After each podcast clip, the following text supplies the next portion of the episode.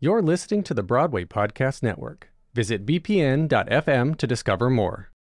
When you need mealtime inspiration, it's worth shopping Kroger, where you'll find over 30,000 mouthwatering choices that excite your inner foodie. And no matter what tasty choice you make, you'll enjoy our everyday low prices, plus extra ways to save, like digital coupons worth over $600 each week. You can also save up to $1 off per gallon at the pump with fuel points. More savings and more inspiring flavors make shopping Kroger worth it every time. Kroger, fresh for everyone. Fuel restrictions apply. Hello, and welcome back to Why I'll Never Make It for the second part of my conversation with composer and lyricist Georgia Stitt. If everyone out there could see what I see, then I would never hear, like, where are the female music directors? We don't know any. Where are the female composers? Why aren't they? And I was like, they're here. They're right here. I'm your host, Patrick Oliver Jones, and in today's episode, we're talking about Maestra music Broadway pioneer Mary Rodgers, and final five questions with Georgia. But before we get to that interview, I want to take just a second and talk about a very important milestone in the life of this podcast. Today marks the 100th episode of Why I'll Never Make It. That's right. I added up all the regular and bonus episodes, and this is the 100th time I'm coming to you with a conversation with a fellow creative or sharing my own thoughts about this business. But now let me take you back a year before this podcast even started. Georgia Stitt was presenting an original choral piece at a New Year's Eve concert at the Cathedral of St. John the Divine in New York City. 2016 was heading into 2017, and after that concert, she got to talking with a young female composer who told her that she couldn't think of any other female composers that were modeling the type of career she wanted to have. And then a few days later, out of coincidence or serendipity, Georgia received an email from another young female composer.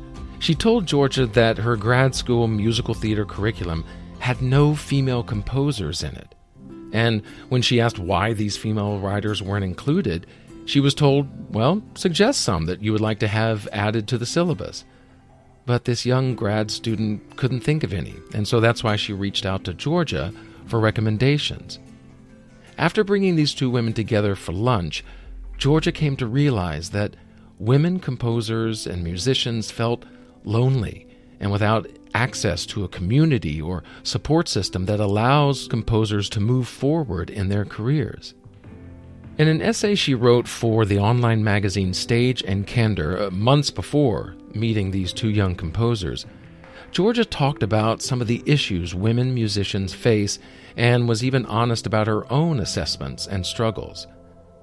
The first composer to hire Georgia for professional work once commented to her I like the way you play piano. You play like a man. And at the time, she was thrilled and flattered by the comment. It, it meant that she was strong and attacked the keys with passion and energy. But this concept of playing like a man, being better than playing like a woman, lived on in Georgia's psyche. And she explained how this has affected her. Quote, I am constantly fighting against the bias that men are better musicians than women. I fight it prominently out in the world, I fight it quietly among my peers, and I even fight it secretly in myself. And so, as Georgia and I started talking about Maestra, I wondered if that composer's comments and this internal fight that she mentioned in the essay played a role in her eventually wanting to create a community to advocate for women musicians. Well, I haven't thought about that before. um, probably, probably. Um, I mean, I think in the article I go on to explain that if there is a um, up and coming composer that I don't know and it's a guy, and I think I've maybe gotten past this now, but at the time that I was writing this, I thought, oh, who is he? Why don't I know him? Mm-hmm. And if it was a woman, I thought, oh, who's that? You know, with the judgment in my voice, like if she was good, I would have heard of her. You know, mm-hmm. that I had as as dismissive tendencies as other people. And I think I was, you know, when when you've been raised in a system that values uh, not just values, but like I had only ever had male bosses and male conductors. I had never worked with a female conductor or composer. Really, I did work with Jeanine very early in my career, and I I think that that was pivotal for me. Even though we haven't talked, she and I haven't talked about that, but I do think it was pivotal. In her very famous phrase, "You have to see it to be it." Yeah. Um, I think knowing that she was doing that was part of why I thought, oh, maybe I could do this too. So I I don't think it's the fight in myself that led me to starting Maestra. It was the recognition that because of who I was, I was seeing all of these really fantastic female composers and female music directors and female orchestrators and female music copyists, but they weren't working at the A level. And um, and I thought if if everyone out there could see what I see, then I would never hear like, where are the female music directors? We don't know any. Where are the female composers? Why aren't they? And I was like, they're here. They're right here. And so the first thing that I did um, was I gathered the all the composers, all the female composers that I knew, and we had a party, like a cocktail party. And I was like, I just thought we should know each other because we we're aware of each other, but we feel a little bit competitive. Um, like, oh, why did she get that thing instead of me? And um, so it was a very insular competition. It wasn't that you were competing against men. It, you, you were almost kind of well, I mean, I think each other as two, well. three years ago when this all started, I very much believed if there are going to be a list of five composers competing for this opportunity, there's going to be one woman on it. They're not going to have two women on it. Like people don't know that there are two women. So, you know, it just in the beginning of the conversations of diversifying, it's like, well, we'll get this guy and this guy and this guy and this guy. And oh, well, we have to have a woman. Okay, great. We'll put, put a woman on the list. So it, we're competing for that one spot. Mm. I think we were aware that we were competing for that one spot. Um, but but also there weren't I wasn't aware of many. That first that I, I came home and made a list of uh, all the female composers that I knew that were actively working and writing scores and that you know that would be uh, that would benefit from knowing each other. And I think that first list had about 22 people on it.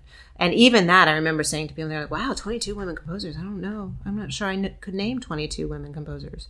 And I was like, right. But I, now we're getting to know each other. And now, two years later, the New York City group has 135 women in it hmm. of women, not just people who are like, aspiring to write musicals, but people who are actively out there working as composers. They're, they're doing the job. And they're not the, the lyricists and not the book writers and not the producers and not the directors, just the composers. Wow. And then we have a, um, we have a Facebook group that it has it's from music directors, and I think there are between five and six hundred women in that now. It's it's mostly American, although we have we we just had an offshoot for a, a UK group that has started, and there is now uh, interest in starting one in Australia. You know these communities, and and they are turning out to be the lifeblood of this organization these music directors because they are you know shows go out on tour and um, somebody will say, I am the assistant conductor of blah blah show and we're coming through this town. And then somebody else will say, Oh, I live in that, I'm a music director in that town. I'll take you to lunch or can I come sit in your pit and watch you conduct? Or, mm. you know, and so there's networking happening that didn't happen before.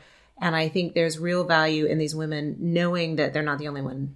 They don't have to reinvent the wheel. They're not the only one trying to do this for a living. And, and, national tours are a great way to do that because in New York, it's kind of staying in the bubble. But once you go out into the rest of the country, and especially if it's international tours, then you can really start to see these people that maybe they never saw a, a female music director or conductor. Right. So. And we've and so now the Maestra website also has a directory, um, and we've been just encouraging women who do this for a living in any of those categories to submit a profile. It's free you can create your own profile page and click on certain categories that apply to your work, like I'm a member of the union or I'm not a member of the union. I live in this city or I um, I'm a conductor and a pianist. I'm a conductor but not a pianist. I'm an orchestrator. You click the categories, yeah. and what the goal is that it's searchable. So if you are not one of us, if you're a producer or a director or a writer, and you're like, I really would like to hire a music director for this production I'm doing in Boston, and I need a non-union, blah blah blah, that you can search for it and find the woman who's qualified to do it. Hmm. And we're I'm starting to get feedback that that's working. That more and more people are. I just don't want anyone ever to be able to say, well, we tried to hire a woman, but we couldn't find her. Like we,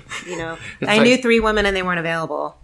It's like there's more than three, right? Yes, yes. so is is Maestra seen more as a community or an advocacy group or both? It's a community. Um, the it's providing visibility uh, opportunity. and our, uh, we'll have to look at my mission statement, which I wrote and can't quote you right now.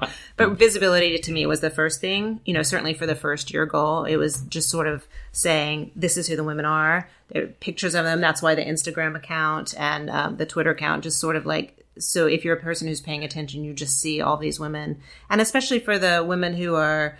Uh, maybe not at the center of the scene to see the other women. I've gotten lots of feedback from people that say it just it just fills me with joy to see all these women doing what I do. I didn't know they were yeah. out there, you know. And so it's building this community and connecting them, um, and empowering them to like. In so many communities and so many colleges, women say, "I'm the only woman in the pit. I'm the only woman on. I'm the only musician at my faculty at my school, or I'm the only woman." And and the issues that come up for them, like giving them a space to talk about that. Yeah. So community is the first thing. But then um, in March of this year, we became a not for profit officially, and part of what we've been doing over the summer is starting to identify, okay, now what do we do with that not for profit? Like, what does that mean? Because we were kind of just a club. and so we are starting a mentorship program. And we, I mean, we have already started. We were at the end of the first year of a mentorship program.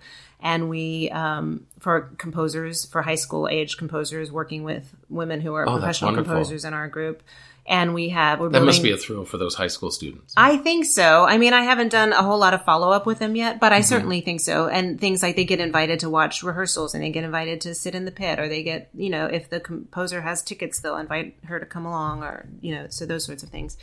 And we um, we had a music directors training program because I think one of the things that we are observing happening is that. Uh, there is a demand for female music directors. People are paying attention to the like, well, we can't have a show that has all male everything. We can't right. have an all male creative team. Like that's bad.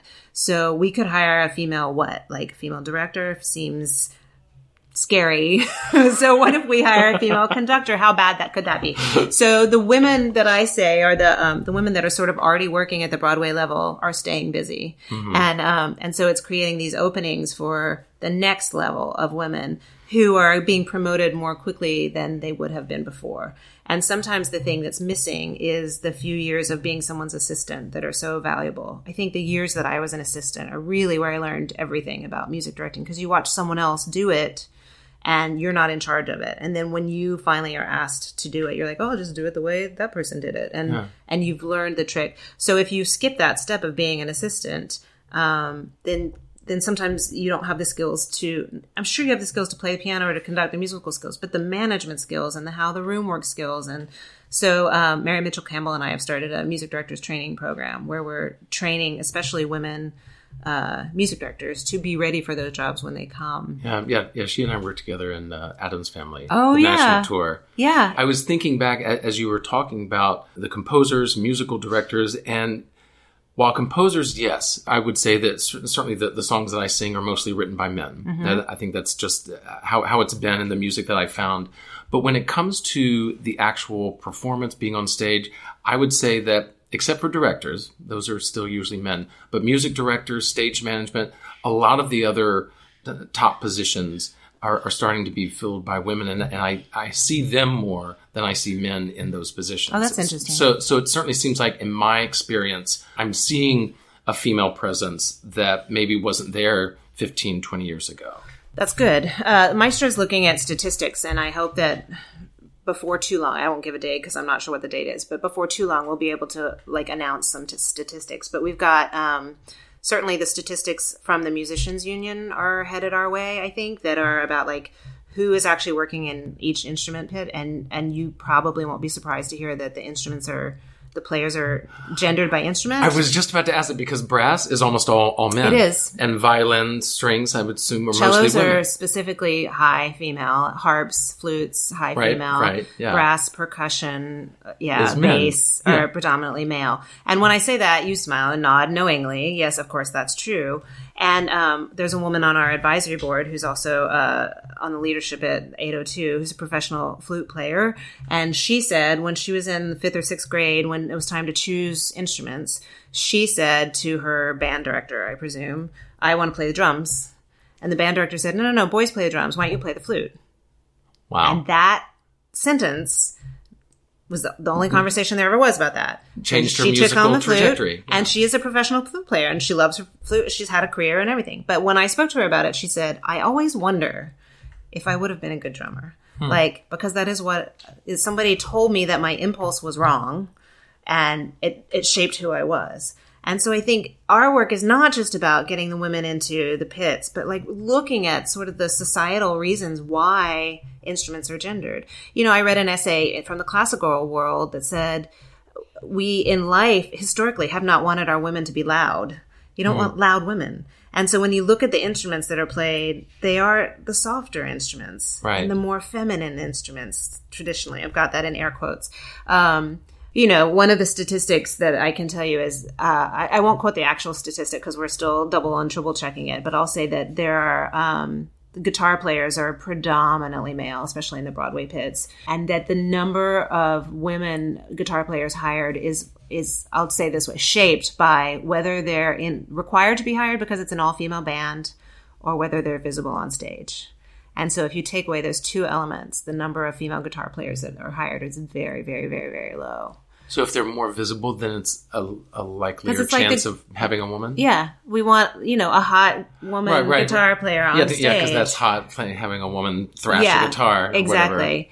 Um, and then that increases the likelihood of her being hired. But if you're just looking for a guitar player to play in the pit, and it's a person who's not going to be visible, and you're not required to hire an all-female band, you're probably going to hire a guy. Um, which then, like, what does that say to the women who are trying to be professional guitar players? So we're looking at all of Yeah. that. There's just a lot that's under the umbrella, and I think there's when you asked if we're an advocacy group or a club. I mean, the the the group started as a club and a community, but because we now are a community, we're we're taking in from our members like what are the issues that concern you and what are the the ways and you think that you think we as a collective can affect change in this industry, and that's where they're coming up. And I would assume that it's a that it's a joint effort. Women putting themselves out there, going for this, going for that. But then, what is the responsibility for men? Do you see in this work of Maestra and the promotion that you're trying to do for women? That's great. There's a fantastic model.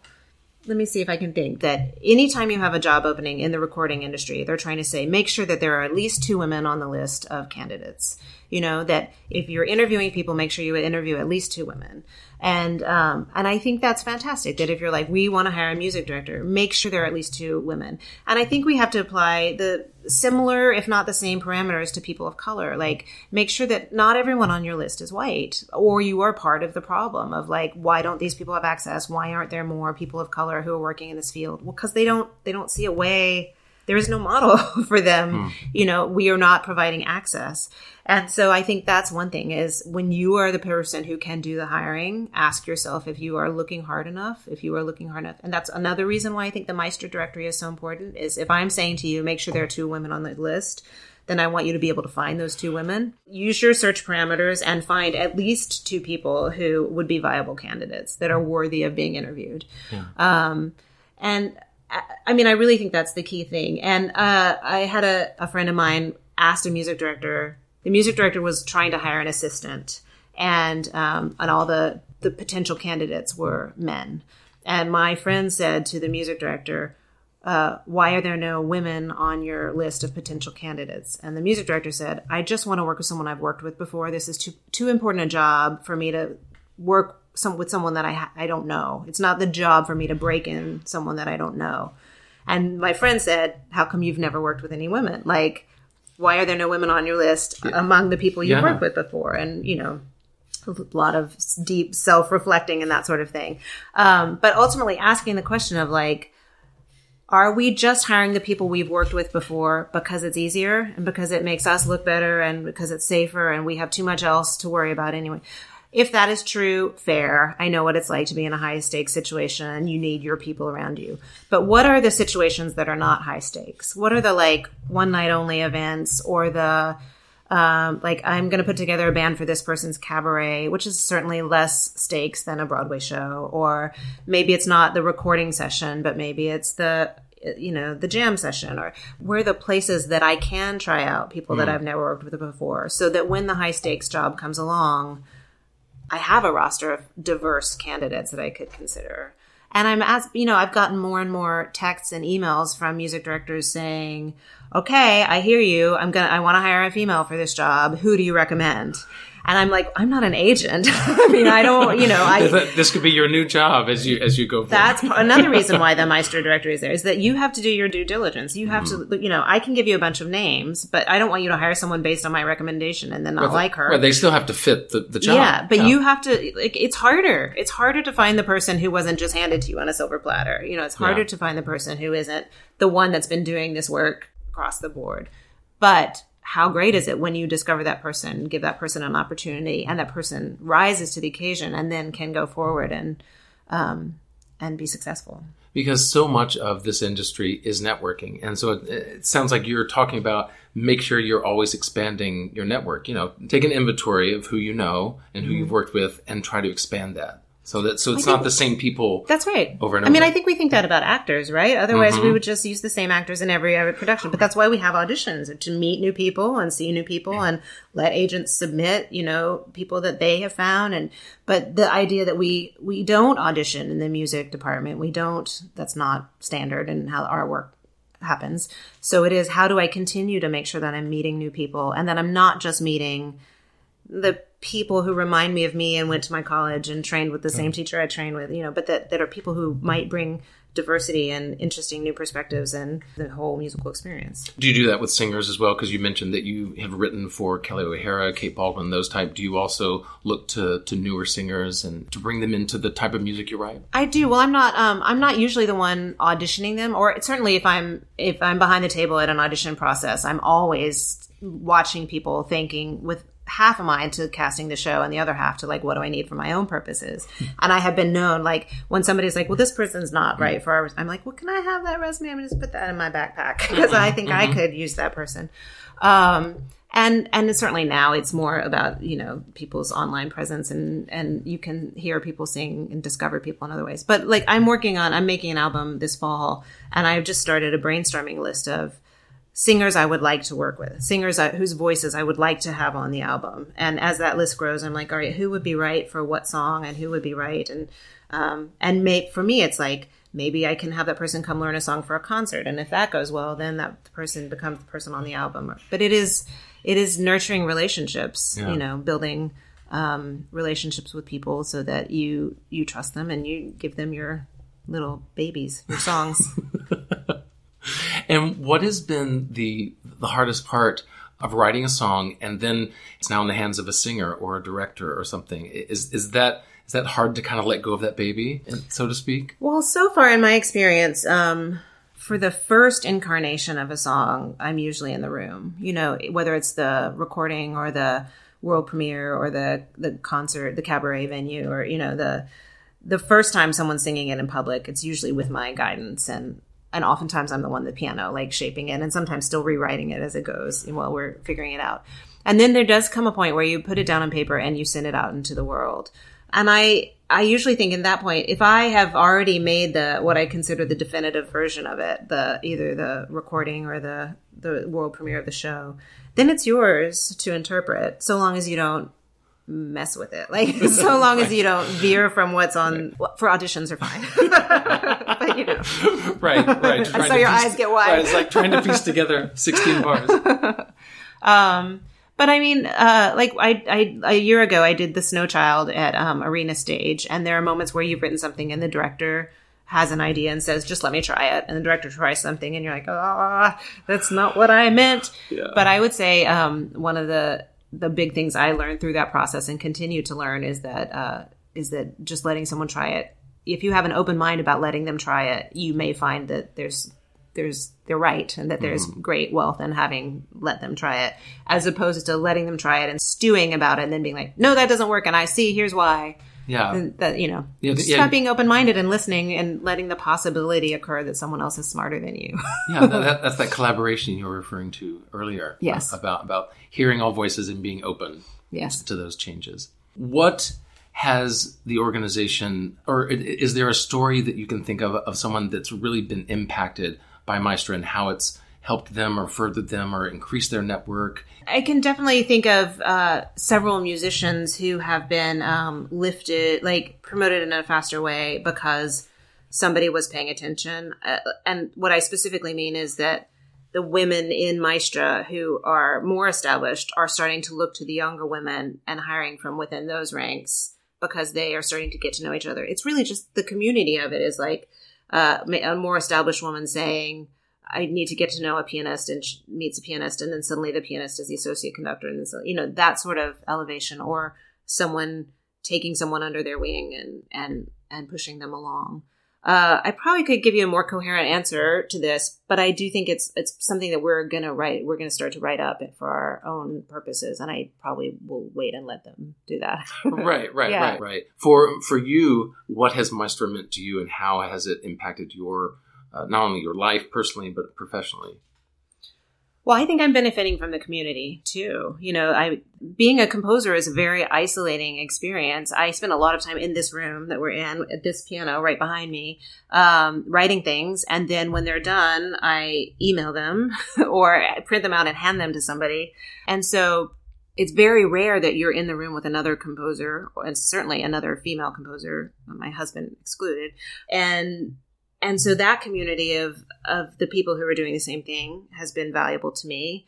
Um, I think uh, the online groups are great. The uh, group called Maestra Moms that are just about the uh, the women who are trying to be parents and musicians at the same time, and the unique challenges of that. Uh, mm-hmm. Um, which you know, being a parent and trying to do anything at the same time is hard. But there are certain things specific to people who are trying to write shows or um, I told a story on Facebook that there was a day where I was working in my studio and my husband's working in his studio in the same house.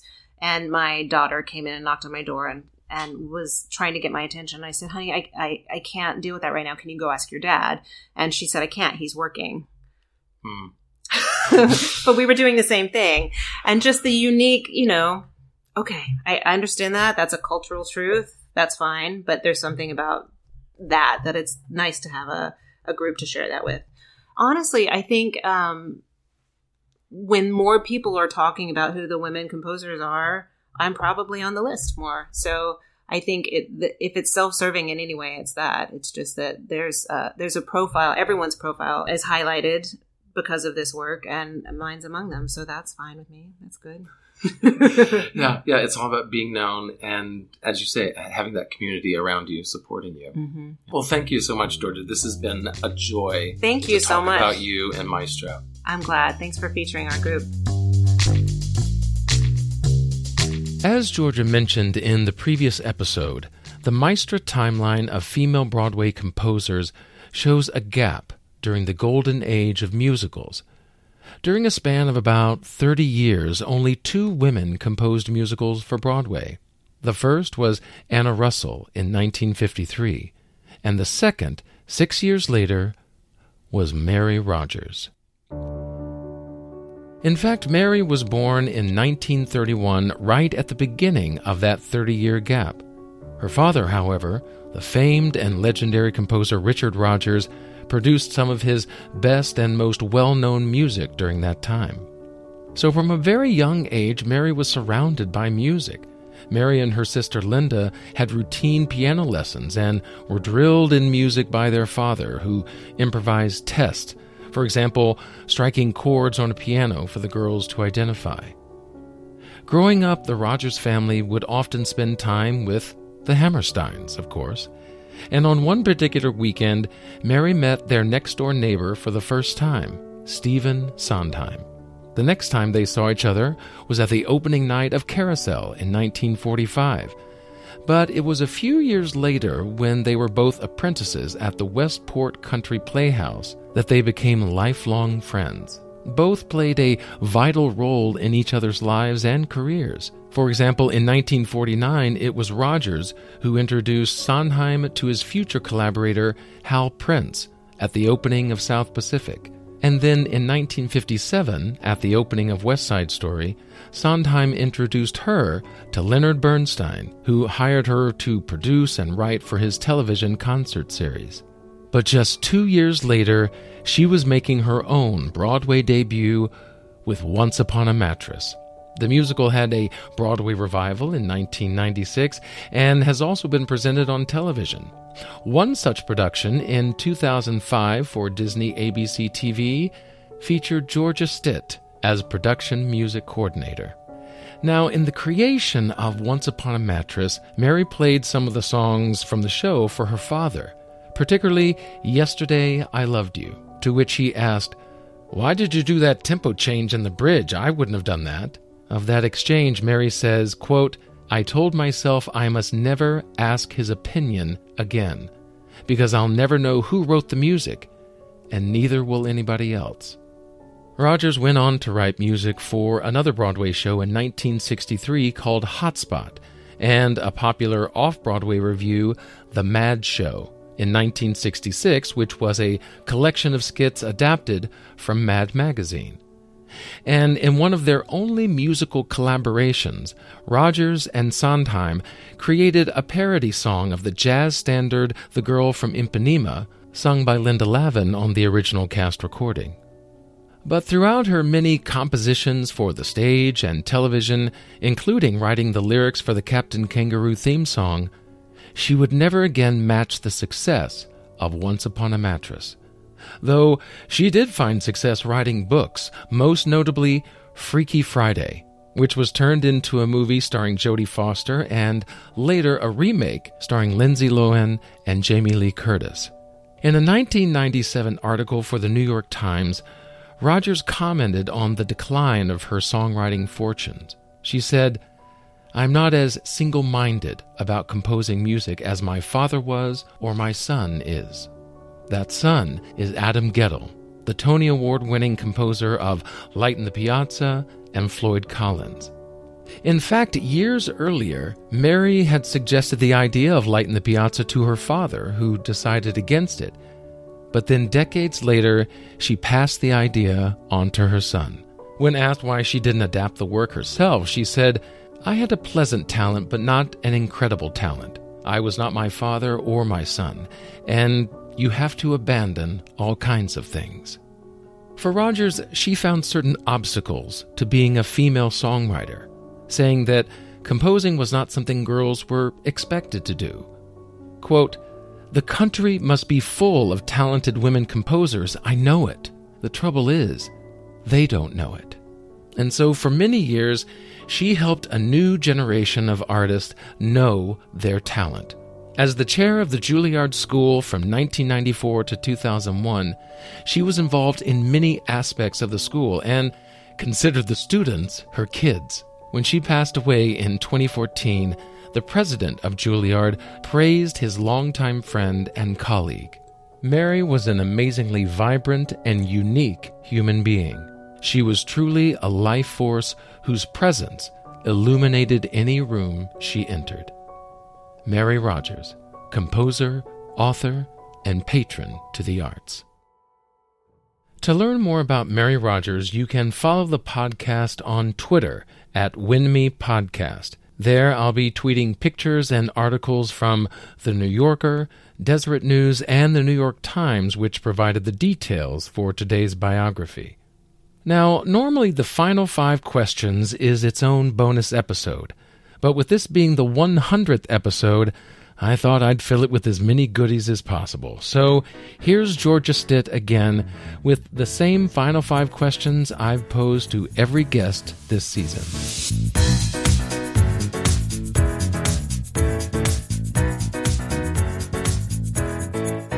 If you could have any other job outside of the arts, what would it be?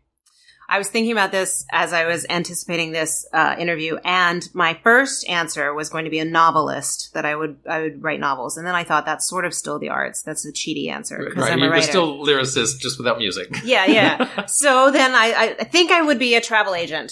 That's my new one. So I could travel around the world and help other people travel around the world and, And stay where, in nice hotels. Where would be your top place that you would want to send people? What's your favorite? Italy, Yes, one hundred percent. absolutely. Yep. And and where in Italy specifically? Well, I have lived in um, Umbria in Spoleto, so I would I don't send know people either there. of those. It's it's halfway between Rome and Florence. okay, okay. It's a little small town in the mountains, and I would stay there. But uh, but I also think uh, southern Italy is is vacation heaven. Mhm. Very much so. Yeah, that, that's where I had my honeymoon. So Well, was- lucky you. Yeah, it was it was really wonderful. yeah. Uh, number two, what is a, a, a bucket list show that you want to work on, or a, a particular artist that you want to work with? Um, I would like to conduct Sweeney Todd someday. Hmm. I'll just put that out there. I was uh, both West Side Story and Sweeney Todd are things that uh, crossed my desk when I was younger. I, I had the possibility to conduct them, and I consciously thought I'm not ready. I don't I think I don't think I'm a strong enough conductor to do that yet, but I am now. But now Yeah. you're ready. Uh, number three, who do you look up to as either a mentor or someone who inspires you? Uh, my answer is Mary Mitchell Campbell.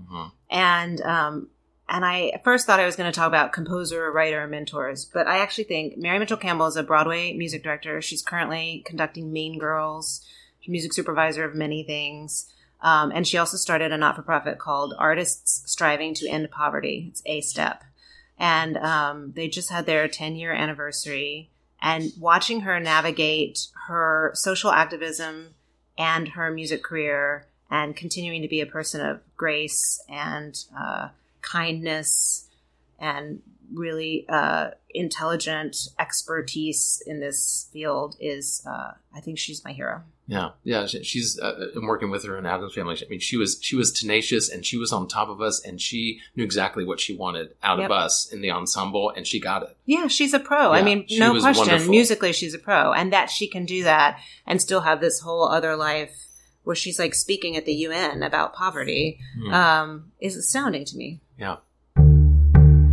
Now, I don't normally interject in the final five, but I wanted to second everything that Georgia said about Mary Mitchell Campbell, who serves on the steering committee of Maestra. She is such a talented and passionate artist, not only professionally, but in her personal work with ASTEP. Shortly after that address at the UN, Mary Mitchell was on Fox 5 New York talking about her message. Uh, we were discussing the paradox of income and happiness and how we in the Western world seem to believe that to be successful and and to be happy, you have to make a lot of money and have a lot of things. And that's not and that that's true, right? actually been proven in research to be untrue. The happiness does exist very heavily in some of the poorest countries. To learn more about artists striving to end poverty, you can listen to my Spotlight episode at the end of season three with Samantha Manfredi, and you can go to their website, astep.org. All right, now back to the final five. Number four, name a lesson or trait that took you a while to learn, or one that you're still working on yourself.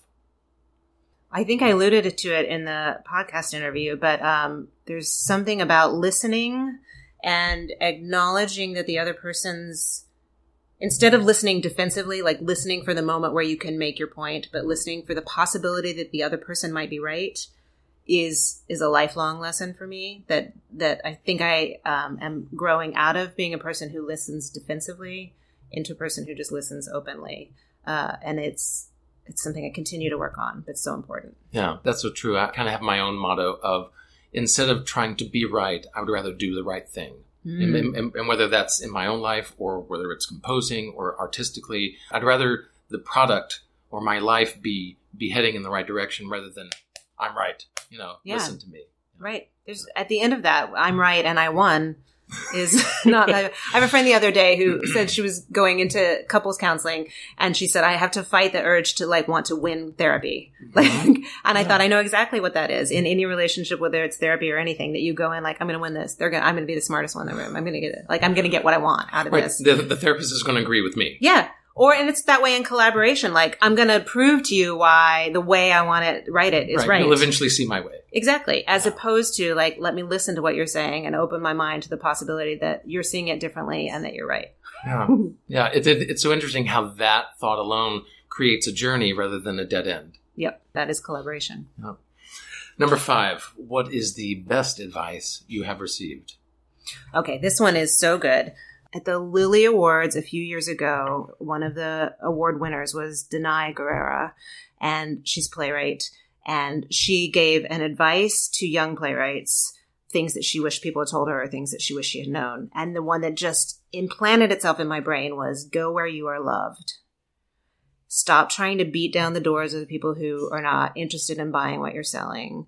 And uh, and stop trying to convince everyone else that that you are worthy of love or attention, but go where you feel that love and attention because that's where your success is. Is how I interpreted that, and I think about that all the time. That um, that the people who have championed my work or commissioned my work that, that that's my home that that's where you belong so continue to make work there that's where your Mhm. success is instead of being mad that like this one theater won't won't give you the time of day or this award keeps rejecting you or this whatever. Not that you shouldn't keep applying or keep trying but that your identity is not caught up in that failure when you have this bastion of love over here that is trying to help you be successful. Just continue to go where you are loved. Yeah, that's so important as as artists because I think we need that freedom and support that love can bring us rather than trying to fight and beat our heads against a wall. exactly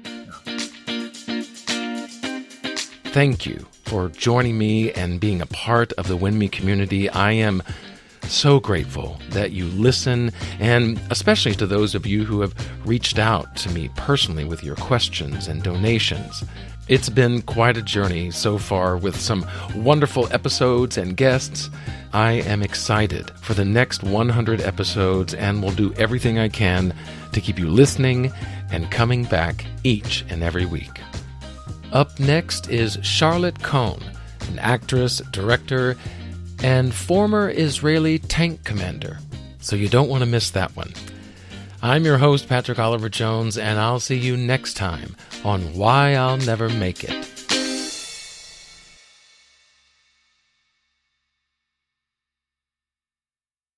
Hey, it's Leslie Odom Jr. here on the Broadway Podcast Network to tell you about the Rise Theater Directory, a program of Maestra Music. Rise is a national online resource designed to connect and empower backstage and administrative and creative theater professionals from underrepresented backgrounds. If you work or aspire to work in the theater community, this can help you find your next project. And if you hire theater professionals, search the Rise Theater Directory to find your next team. Create your profile now and get more information by visiting risetheater.org. That's theater with an R E R I S E T H E A T R E dot org because only together we rise.